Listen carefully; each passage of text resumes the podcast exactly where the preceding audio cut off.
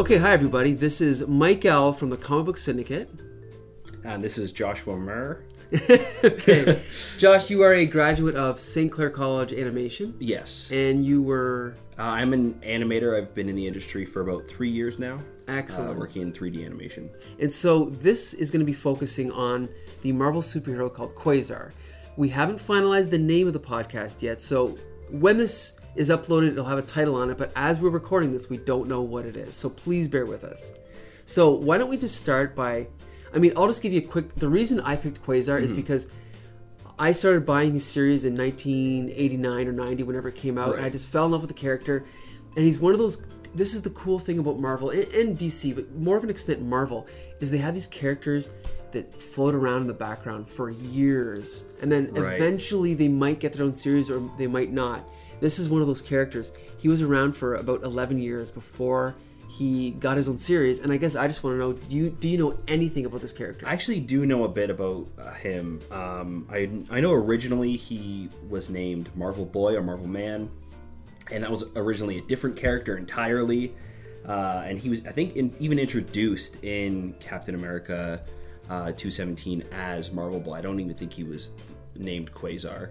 But uh, yeah, he he has the quantum bands. Quantum bands, right? and he kind of acts almost like a Green Lantern type character for Yes. for Marvel, where he can create uh, different things, whatever he needs out of energy coming, f- you know, from the quantum bands. So that's pretty much what I know. I, I actually um, I read 217 years and years ago, and I didn't even make the connect, connection that this character was Quasar. Okay, So going back, it was kind of interesting to uh, read it again and go, "Oh yeah, that's that's the Sure. character." Yeah.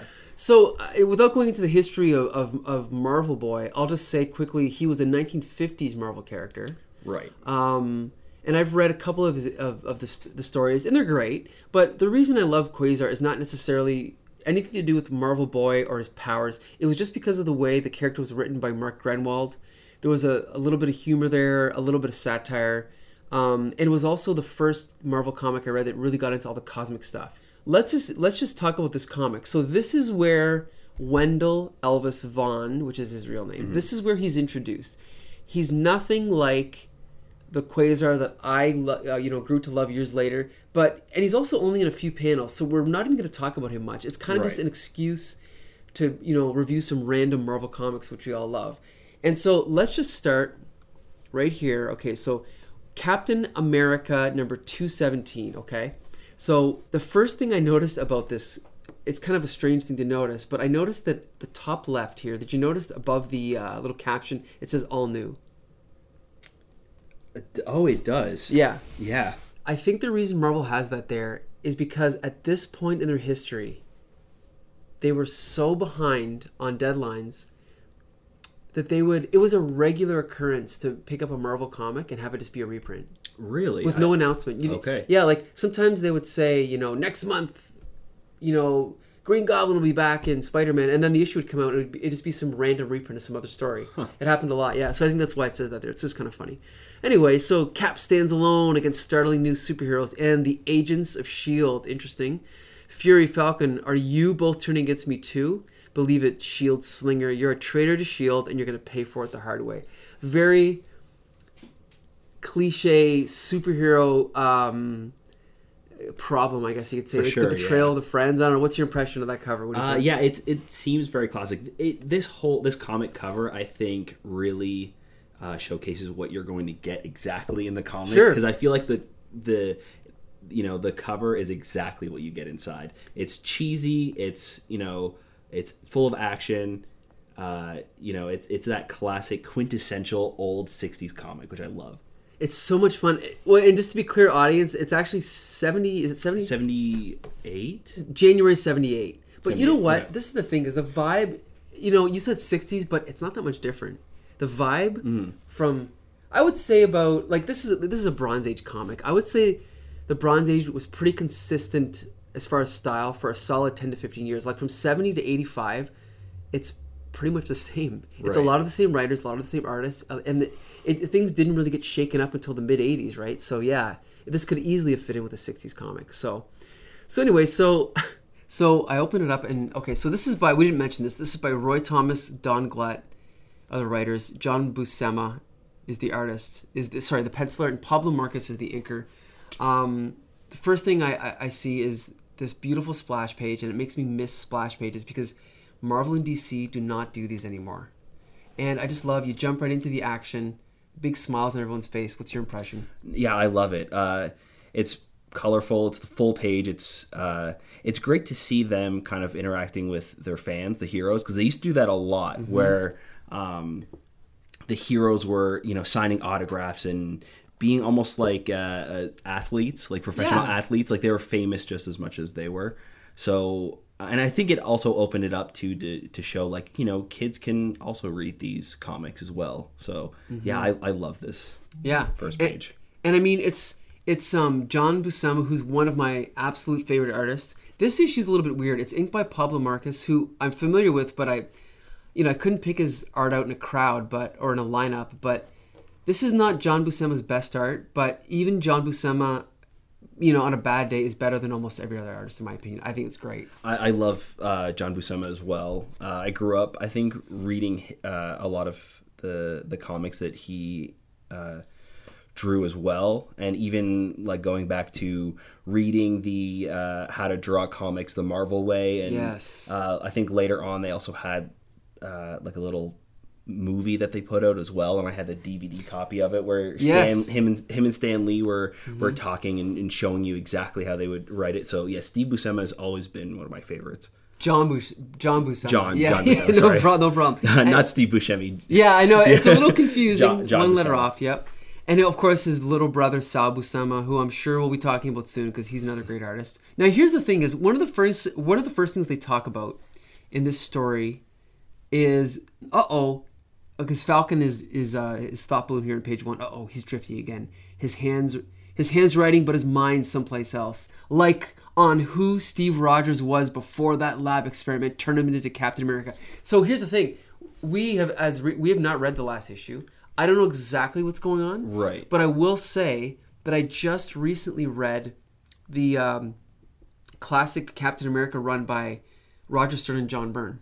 Mm-hmm. Okay, and that comes after this. But one of the things they address is Captain America is confused about his past. Right. And it ends up, I, I don't want to spoil the story, but it turns out he has false implants mm-hmm. or memory implants. And what those, that what the purpose of the story was, was to explain why some stories weren't consistent with others. Okay. So I don't know what happened in the previous issues that led to this mystery, but it's just a typical 70s, you know, way of addressing all the subplots that were going on, right? right. Like- you- if you jump into this this issue, you you Mm-hmm. kind of get a at least minimal understanding of what's going on. And I think it's cool because there's there's this prevailing belief nowadays that new readers don't you know they like to jump in at the beginning. They don't like to you know Right. I- And that's I- that's why there's all these reboots of Every year, of, yep. you know, starting from number 1 again, which I, you know, hate. I absolutely hate it. I don't think but- anyone likes that. I just Yeah. I don't know why they do it, but yeah, I mean, all of us, you know, I was a kid at this time, and if I would have started reading here, reading that thought balloon, that would have made me want to go back and go, I want to find out what's going Mm-hmm. on. It doesn't turn me off at all. It doesn't confuse me. I love it, you know. So, you know, okay. uh, right away, I, I'm reading this comic, and let me just say, you know, sometimes when we re- review these old comics, people accuse us of being sort of pretentious or looking down on them. I love these comics, even if I'm laughing at certain plot developments. I, you gotta understand, I was smiling the whole time I was reading this. Same, You know? same. It, it's just so cheesy and, uh, but it just fits. I don't know how to describe it. Like it, it's almost like watching an old Adam West uh, Bat- Batman. Batman, yeah. Like it has that same feel to it, where it's it's it's cheesy, but it's classic, and it, it just it works. I think the key is is that these comics, it's like they knew what they were, Mm-hmm. and too many modern superhero comics. It's like they want to have the guys in costumes and the superheroes and the powers, but they also want to try to be serious, but they don't quite mesh together. Right. Whereas these are like these comics are like, look, we know what we are. We're still going to be good. We're still going to be fun, but we're going to accept it. It's it's an absurd genre. It's ridiculous, Yeah, right? exactly. And so Captain America and Falcon are done um, signing these autographs. And then they walk into what amounts to be a secret entrance to like a shield Head- headquarters. but it's in a barber shop. But here's the funny thing: it's not like they walk in in street clothes and then go to a back room. They they walk in, you know, dressed in their full uh, superhero costumes, and the the barber kicks the two guys that Right. are getting, you know, a haircut just right out. Right. So It's- it's- so they can, you know, do their thing. They can they sit in the barber chairs and they uh, pull a secret lever and their chairs go down to the secret bunker, and then immediately the doors open back up, and And then they- they're welcomed back right back right, in, and then let is- them back in. which is so great. it's it's awesome. Let's just put it's like uh, it's it's ridiculous but awesome, like you Yeah. said. Like whatever.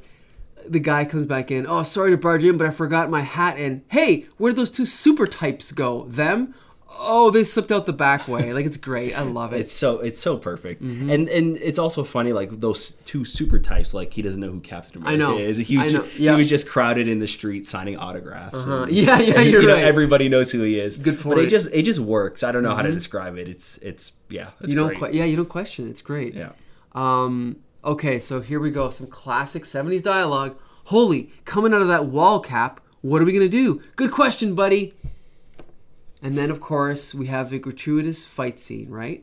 It's on. what, what page are we on here? Page five. Okay. What, page four, we'll say. And we're already in a gratuitous fight scene. We have no idea what's going on. We don't know who these guys are. They just you know sit in a chair. They're they slide on down to the uh, the bunker and they're in a fight. and they're getting perfect. yep they're, they're yes their skills are They being don't waste any tested time. yep i love it and then of course nick fury um, pops in with uh, dum dum dugan. And then of course these guys are all you know we're, we're licking their wounds walking away. But i just love how you know this this is another superhero cliche is it's like the fight scene the writer's basically like we're gonna have a fight scene we'll figure out why later. And so what we have here is um all right fury what's the idea? What's eating you hero? My boys gave you a hard time? That's not the point those agents of yours were out for blood for blood what's wrong for blah blah. And he's like something like that. You see cap anybody can dress up in fancy duds. Call himself captain america the falcon. But that doesn't mean he's a real mccoy. Page five. Coming out of that wall cap what are we going to do? Good question buddy. First we wait find out why those shield agents are charging down on us. And if they really mean to fight us they do. We hit back! Like this i'm sorry but this is so awkward because now we have the the omniscient narrator interacting with his narration you know what i mean like Yeah. one's colored pink one's colored orange it's a little bit awkward but i don't know whatever i still love it but it's ridiculous Yeah.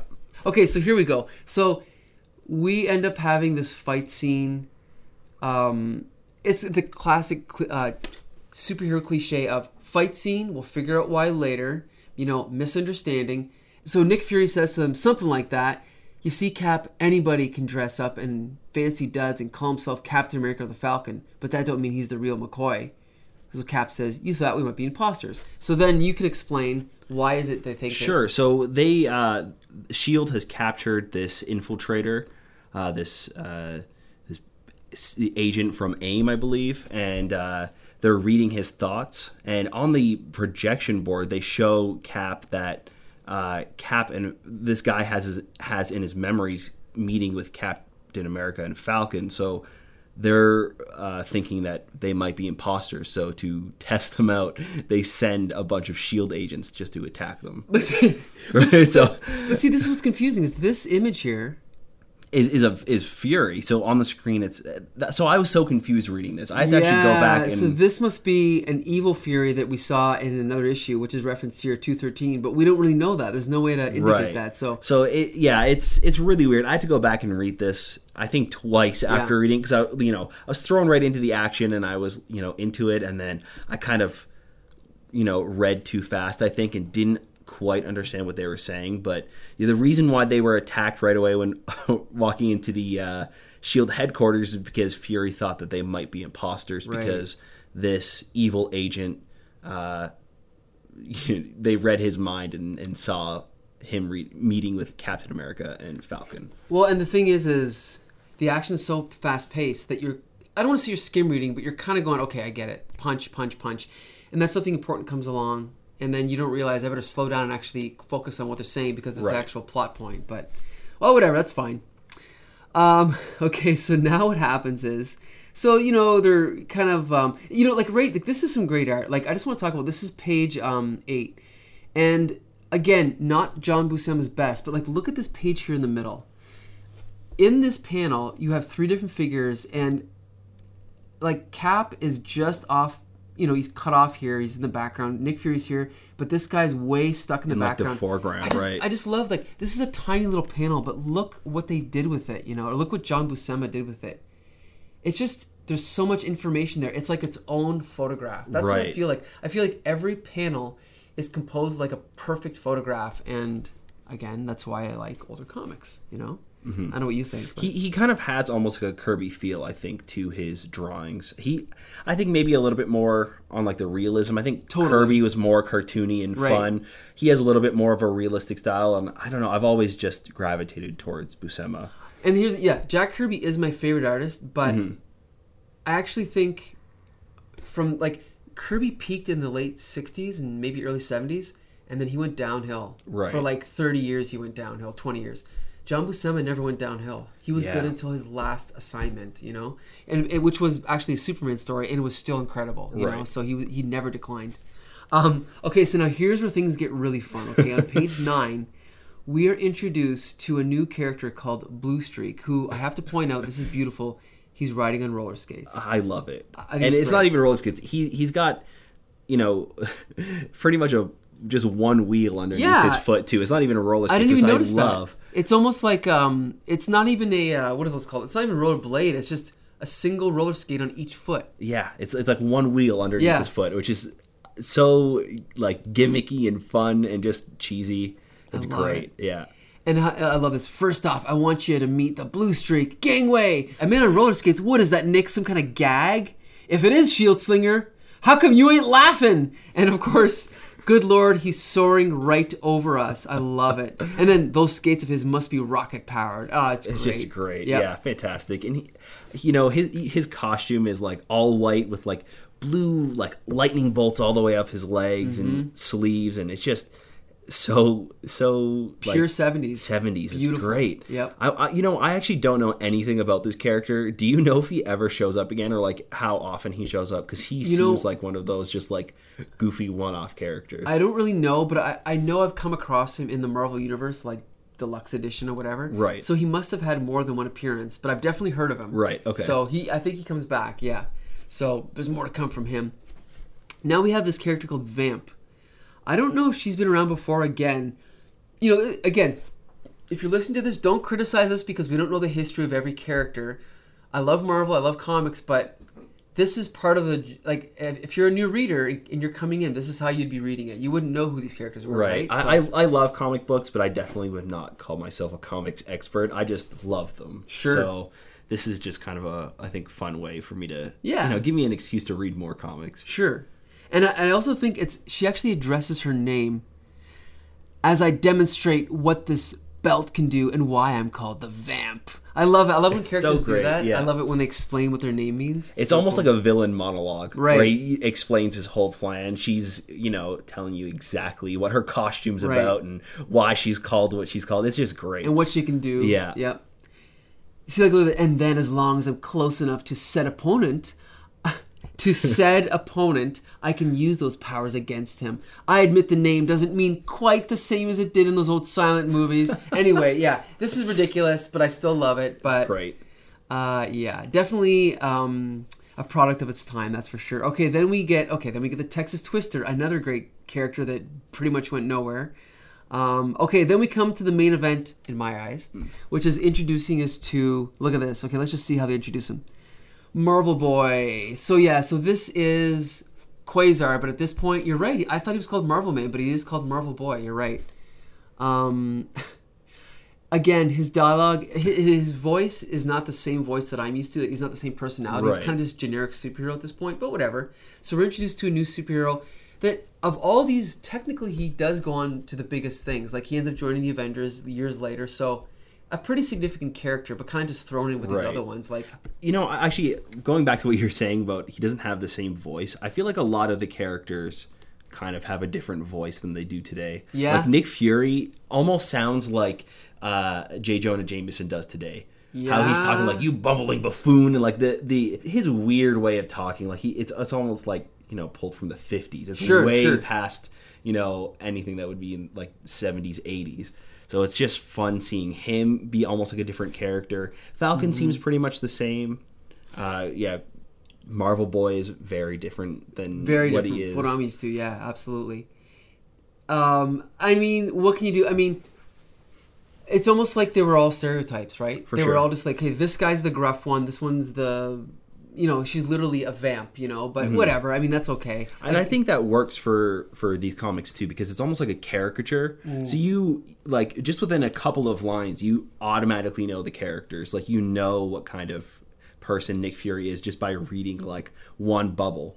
You you know exactly Sure. the kind of person he is, and you know he's gruff and he's he you know doesn't take shit from anybody. He's you know Yep. kind of a hard ass. Like you you get that immediately just from the way he talks. So I kind of like that almost caricature. Yeah, and you know what? I think it goes back to what you were saying about how everything fits together. Mm-hmm. Like this this artwork and the dialogue, they do fit together. If you were to have this type of artwork with like 2019 realistic dialogue, it wouldn't really work. No. No. Not And at so you're right. I think it's like the color, the art, the writing, everything meshes together. For sure. So it's like it's like they knew exactly what they were doing at the time. Yeah. And I want to point out they go right back to fighting. I love it. Uh, and so we're on page eleven, and it's been it's been almost all fight scenes, but that's okay. It's fun, right? Um, you know, I mean, uh, again, is so far is this a classic story? I would not say so. I, I would say it's a pretty generic story. Um, Roy Thomas. I'm not sure if you're familiar with Roy Thomas. A little bit. Okay, so he is kind of the successor to Stan Lee on he was the, the, the the successor to Stan Lee on Fantastic Four, on Spider Man, on Avengers. Right. And so he did.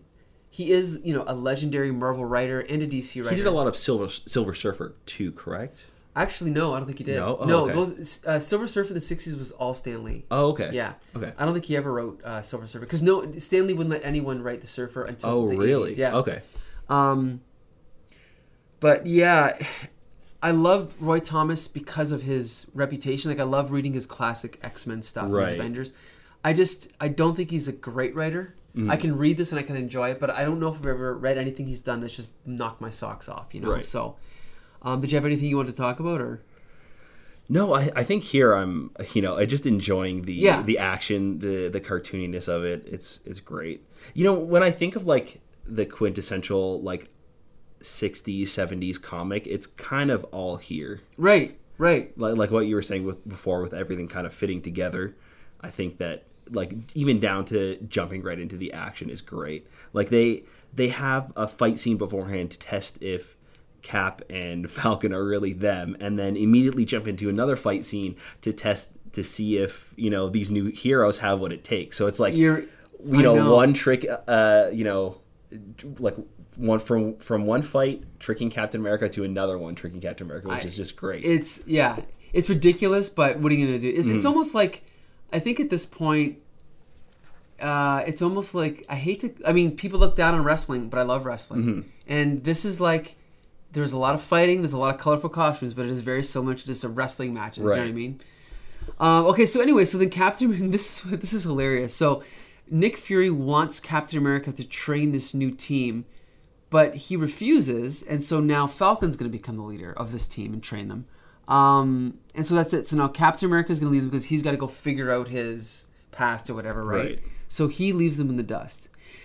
Um, I also love that he he choose like he you know has Falcon step in for him, and you know he he talks about Falcon being uh, pretty much equal to Captain America, besides the fact that he's a super soldier. Like he's he's got the the wits, he's got the training. So and and it's kind of cool to see this after knowing Falcon. Uh, Sam Wilson becomes Captain America later on, so Yeah, it's kind of sure. it's kind of almost like a, a hint that they didn't even know that they were doing uh, as to him turning into Captain America and taking on that mantle. Sure, yeah. And, and you know what else is funny is was cool here on page fourteen. I, I just want to point out how good this uh, storytelling is. One thing I noticed about John Buscema, or sorry, John Buscema, his art is so good that a lot of times you could so perfectly understand what's going on with the story, and it's almost like the dialogue is an afterthought, right? You don't even Right. need it. And so in this sequence, you see um, she kind of knocks knocks over Vamp, and then you see his hand up. Basically, and you, you read it. Stop right there, all of you. But he's literally putting his hand up, so we know what he's saying to them. So he obviously looks disapproving here. He's talking to Nick Fury and Falcon here in this panel. And this last one, we see him pointing to Falcon because that's what he's doing. He's appointing him. Right. Right. This is the guy you want, you know? They don't need me. They're good enough on their own. What they do need is a leader. And I can't think of a better leader than the Falcon. What? What? Me? But again, melodramatic. But yeah, it's, it's it's great. He's telling the story through the panels, and you don't even need the dialogue there to you know understand Mm-hmm. or see what's going on. And you know what? Hey, just for the record, I, for one, think William Shatner is a good actor. And Mm-hmm. Okay. sometimes I'll take, I'll take over the top, exaggerated actions, Right. If there's at least passion behind it, For sure. And that's why I love like Kirby and Buscema because, yeah, it's over the top, it's ridiculous, but at least I can tell what's going on, right? You Yeah, know? that's that's great. I I feel the same exact way. Like my favorite movie is The Princess Bride. Okay. and it's over the top and cartoony and just ridiculous but even though it's it's that cheesy it it drags you in with the characters and the Sure. story and you fall for it like I, I don't know how else to describe it besides you fall for it and it just works Sure. when it's all put together And you know what's funny is I think that goes for a lot of movies, and I don't want to get a big discussion about something like Star Wars, but I feel sure. the same way about movies like that. And I think, you know, there's people that can't appreciate that, and I, I just I cannot understand why they, they don't see that there's different ways to like tell a story, and this For is sure. a way, and that's a way, right? Like Yeah. why not? This is hilarious. Okay, page sixteen. Um, Nick Fury says. Sides, I sneaked a neat little tracer into Cap's shield. Okay, hold on a sec here. Cap's shield, I mean, where would you hide a tracer? i have no idea like maybe in the the belt like Yeah. the strap or something i have no idea It's kind of ridiculous, but Eh, it's an old comic book Yeah. Mm-hmm. like it, it's got that logic almost where it's like yeah i don't know how it would work but it works so now we go to this other subplot with his girlfriend, which is um, is it Sharon? Sharon. Yeah, Sharon, Sharon Carter, Carter. who's in the movies as well. Mm-hmm. Um, now I love this how he goes out and he's in his uniform, but he still has to you know get into a you know fisticuffs here. um, this was a strange little ending. I mean, Yeah. kind of a typ- I- I- like, it's typical for a comic book for there to be a misunderstanding, but it was really weird the way that they got to this point where he was in a fight and then this girl was there who we're introduced to earlier and she's a bad guy, but then she sees him. It was just kind of strange, you know? Yeah, and, and right before this, he breaks up with Sharon Carter Yes. over the phone because he's going to go find himself and figure out what's going Mm-hmm. on, and he doesn't want uh, that relationship to get in the way. He doesn't want her to get hurt. So, which is strange because I guess he's just going to. He, we find out later on that he's just going to Newfoundland to, to find out like his backstory, right? So, Right. so for him to break up with Sharon Carter was kind of Yeah, like why doesn't he just thing, tell her. I'm just going Yeah, on a I'll trip, be- back in a couple days. Yeah. Yeah. Strange. But again, I guess in in this era of comic books everything was sort of broad strokes and For sure. exaggerated, right? Yeah. So so basically we get to this it's kind of a cliffhanger ending. You know, he is talking to this girl and then in the last panel she says, "Just call me Veda, Captain America." So now we know, oh, that's the girl from earlier who was a bad guy, so Right. she's kind of spying. So it's kind of cool. So, you know, it is interesting. But then we have this little uh, next issue blurb Steve Rogers' quest continues one day in Newfoundland. And to a Canadian reader, it's just, it's always weird when I hear any Canadian Yeah. province or city reference because it just makes me feel like, oh, it's like, right. it's so weird, eh? Yeah, I, I, Surreal. the fact that that he's going like Steve Rogers wants to go to Newfoundland to, you know, you know, figure out stuff about his past is so strange because I, yeah, I'd never realized that. he there's any connection Yeah, there? that there was any connection there at all. Okay, so here we are. So now we're at the next issue Captain America, number 218. At last, the secret of Cap's origin revealed. Bonus The Peerless Power of Iron Man. and that's just for starters. I love it. These old covers, you know, they.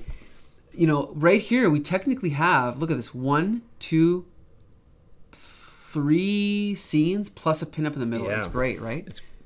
and and even the title has like the characters kind of you know in the title itself. Mm-hmm.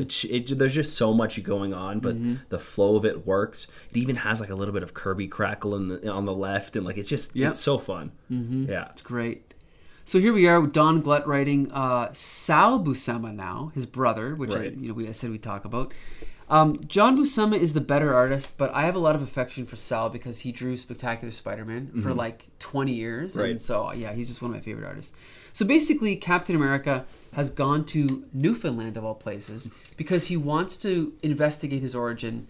Um, there's, you know, in comics, there's always going to be. Um, uh, you know continuity errors and uh, mismatched origins and what I like about what Marvel did is they would try to explain it, whereas I think DC, for the most part, would just ignore it. right. And I- I, I still think that Marvel's method is the better way to go to try and explain it. What do you right. think? Uh, No, I, I I think that's kind of fun. It it does make things messy, but I think it's also part of the charm of this comic book. Right. It- this one in particular, it's part of the charm. Like going to Newfoundland of all places is just Yeah. ridiculous. Like it, it's also funny that that they would try to tie in Captain America's origin to Canada. Like that is just so weird to be like, why of all places? Like pick any other Sure. state on Yeah. the East Coast. Like Uh-huh. why Newfoundland? It's a good Like, point. I didn't so think about that. Why Captain America? You're right. Yeah, it is a good point. Okay, so on page four here, we are introduced to Iron Man in the story. Um, it's always nice to see you know other Avengers. Again, at this point, let's be clear. At this point in Marvel history, Iron Man was not considered. Really, he he was maybe B list or Right, he wasn't. A he was definitely not the front man of No. of Marvel Comics at the time. not at all. So this was kind of a fun cameo, I'm sure, Mm-hmm. at the time for like a minor character. But You know, I gotta admit, this scene is actually pretty cool. So what happens is Iron Man walks in, "Hi Cap, Sharon, I was on my way back down, blah blah blah," and then Veda says, "Sharon," and then Iron Man thinks, "Whoops." Seems that I just put my iron foot in my mouth slot. Uh, my mistake, Cap. Because let's be clear, I've done this where Right. you know I see one, of my buddies, you know, downtown, and he's with a girl. I'm like, "Hey, Carol." For I'm sure, like, "Oh yeah. crap!" You know, That's just, not- of course, yeah. yeah. You just assume, right? But I don't know. It's pretty smart, actually, pretty clever. Yeah. So here on page five, we have a classic segue where Captain America is looking at a picture and he says, "Good Lord, this woman! I recognize her even after all these years, decades." And then she, and then Veda says, "I thought you wouldn't wouldn't have forgotten Cap, forgotten. How could I forget her? One of the first faces I ever remember seeing in my life." On that fateful day back in 41. You know what this reminds me of? Remember that movie Airplane? yeah, it reminds me of a parody of the, the genre. It's like Yeah. it's so overdone. Like it's like if this was a movie, you would have like you know um, almost like the wings were like "Diddle-doo, diddle-doo, Right, diddle-doo," and then like the, the the foggy lens and the blur. It's just it's in the fog actually Mm-hmm. in the shot, right? Like it's ridiculous, but whatever. So we flash back to Captain America's origin here, and then I mean, e- even even the way that the the panels themselves are shaped, kind of adds to that because the the corners are rounded and Yes. everything. Like it, it really adds to that. Like dreaming of of the past, which is great. Yeah, in flashbacks, uh, this is a weird thing with comics. Back in these days, they were always rounded. The panels, they were always rounded, just so you knew it was a flashback, right? So I thought this was so typical of the dialogue of the day. But he's he's explaining his origin, and he says, "So I became a voluntary guinea pig, drank their experimental super soldier serum." Transforming Steve Rogers into this first so-called super soldier. It's like, why couldn't they just say super soldier? You know? Yeah. That always irks me when there's certain writers that do it. It's almost like they're a little bit self-conscious of the genre. Right. Like, oh, here's my so-called batarang. Like, dude, just call it a Just call- right. Call it a super soldier. You know, that just really irked me. It, it almost feels like like Stan Lee is saying. Like I could hear Yeah. him saying that, like Which is in- probably- in his voice, which is I think maybe what they're trying to Yeah.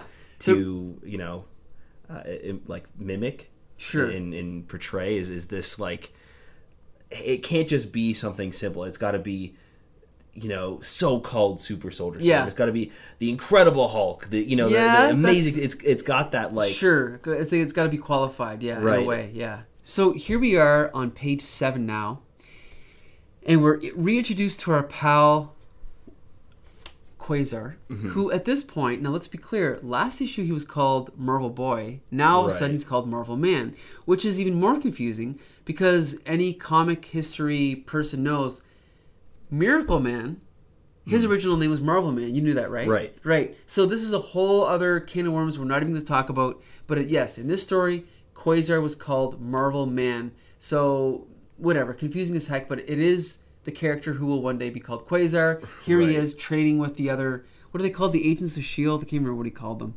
The Super Agents. yeah. The Super Agents. Yeah. Obviously, it didn't last because neither one of us have heard of them. But Right. whatever. Okay. I so- mean, in, in the in the one day that Falcons trained him, he's turned from Marvel boy to Marvel man. Yeah, yeah. You So know? maybe he is doing Yeah. a good job. Yeah, you're right. Good point.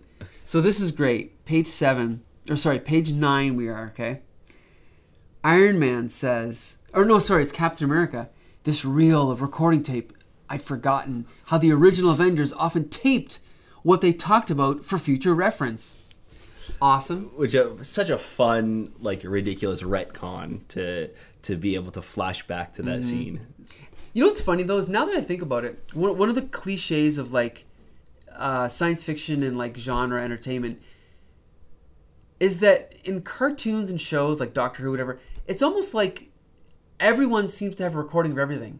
So Right. if you're watching an episode of like GI Joe and they go, "Hey, let's what happened on that other mission?" They'll just bring it up on the computer, Right. And it's all just there. I'm, I never, I never questioned it when I was a kid. It's so great. Like Yeah. they, they do that in the Transformers movie as well. Okay. Like, uh, Laserbeak, like the, the old '80s one. Laserbeak records them, and, it, and you're just watching the movie, like what happened same in the angles. previous scene. Yes, Like yes. it even like cuts to the Right. You know, it's that's great. the close up, the Or- wide shot, yeah. Right. I mean, even even the MCU does that with uh, Bucky killing Stark's parents. Like there has to be a there has to be camera footage of, Okay, of Bucky actually yes, kill of like course. What there's there's Yep. a security camera on the lamp. I know, I know, It and a just highway, happens on yeah, a I highway, like you know, in the middle of a forest. It's just, Yep. Yeah. So I love that. That's kind of a fun cheesy trope. Love it. Yeah. it's a trope. We're not gonna. Who cares? We're not gonna question. it. It's fun, right? on page 10 i absolutely love the bubbles like these giant balloons that captain america is strapped to his hands and feet to slowly descend from from the uh the jet that he has just jumped Ridiculous. out of. Yeah. Like, It why just- not? A, why not a parachute? Why not? And, and I know that they had rockets, or so they could have just flown down a rocket. But no, right you're or, right. or or uh, you know tony could have just landed and could have walked out like Yeah. it's just such a fun ridiculous thing i i don't think i've ever seen captain america with this like With this, you know special this is definitely the Captain America equivalent of Superman tearing off his logo and throwing it in Superman Two. It's so the great. cellophane logo. Right. Yeah, great. I think they call it the descent bags. Oh, what- really? I think that's what it, I think that's what they say.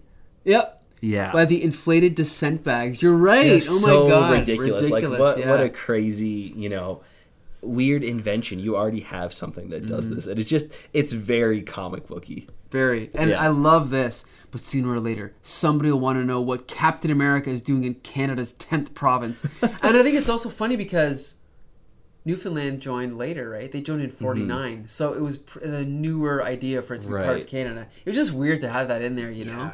I don't know. So this is where, on page um, 11, this is where we get into the reason for the story's existence. Now, most people don't realize that the whole idea of Captain America falling into the ice, it was it was a retcon. It was invented by Jack Kirby and Stan Lee in '64 when they brought him back. So in the '40s, they never had that story. It was just Stan Lee basically saying, "Well, we need an excuse for him to have been disappeared for 20 years." Right. So this is what they came up with. So in this sequence here on page 11, Captain America says something that's been bothering me for years. I fell off that drone plane and plunged into the English Channel, and yet when the Avengers picked me up, I was frozen way up in the North Sea. Between the incident with the drone plane and my being found by the Avengers, then again, my mentioning Newfoundland might have just been meaningless raving. So, again, I, I wish I had the issues in front of me. I don't know exactly how they show Right. what the way it happened, but So it, seems like they're just trying to connect you know, him falling out of the jet plane and being frozen and this new story with him having an origin somewhere in Newfoundland. Well, It's because- kind of piecing those and I remember stories together. Yeah, like, and I remember Submariner No, sorry, it was. That's what they were searching for, I Yeah. believe, in Avengers was Submariner. It was, I think that they show that. Yeah, they show well. that, and it was Inuit that found that had Captain America in the frozen block. So Right. that wouldn't even be Newfoundland. That would be like the That- Arctic, yeah. or like uh, Nunavut or something. But anyway, Yeah. we'll get into that. Okay, so now on page twelve, we have some great art by Sal Buscema. Um, the second panel, I just love it because right here in the first panel, you have Captain America's face looking through the window. Okay, the second panel, you're basically zoomed out, so you know that that's Captain America looking through the window, and we see what he's looking at, but we're looking at it from this weird angle where we're going through the legs of this guy who's the closest to the camera, mm-hmm. and then we see the other two guys here. So we see one guy's leg, we say one guy's this other guy, both of his legs and a hand, and then we see this guy, the full body. So he's carrying a box, he's carrying a box, and so it's just we're getting pieces of the story, but that's all we need, and it's great because now we know exactly what's going on, right? You, you can almost feel the camera moving back to show you the whole picture with just these two panels. Good point. Because it, it really does feel like the the camera, the panel was close up and was just pulled out yeah, that's a to good point. tell to tell that action and to to like show you exactly what he's looking at. Yeah, that's a good point. I didn't think about that. But yeah, you're right. Totally. And then, of course, getting up here to the roof with a dramatic shot in front of the moon. It's great, right? Mm-hmm. And again, like, Sal Buscema, he used to be criticized a lot because he's, I think he's kind of considered a generic Marvel artist, but it's great stuff. Like, Mm-hmm. he knows exactly what he's doing. I mean, he tends to use the same um, positions and expressions over and over again, but the point is, he's telling the story and it, Mm-hmm. it's sucking me in, and I love it, you know? Uh, I, I love the like the little gag here and the art for the first two panels.